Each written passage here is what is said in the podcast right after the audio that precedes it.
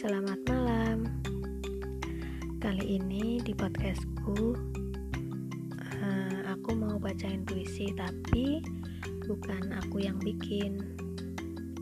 Ada salah satu teman dia pinter menulis puisi namun belum cukup percaya diri untuk membacakannya. Eh, dia memintaku untuk membacakannya Bagus sekali judulnya. Aku dan Puisiku. Buah karya Nurul Si ikan salmon. Aku bacain ya.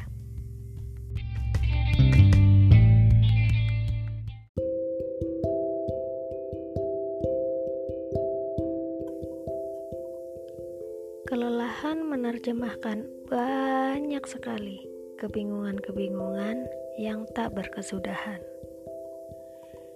hingga tamatnya yang ada hanyalah kemungkinan-kemungkinan palsu.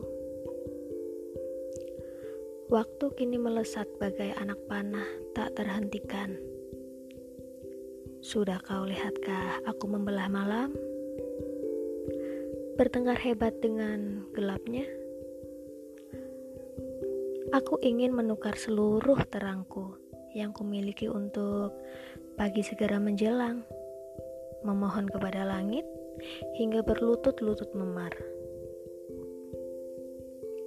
Akan kutukar semua ragu dan takutmu beserta apa-apa yang menghalangi engkau kepada tujuh yang diharap-harap.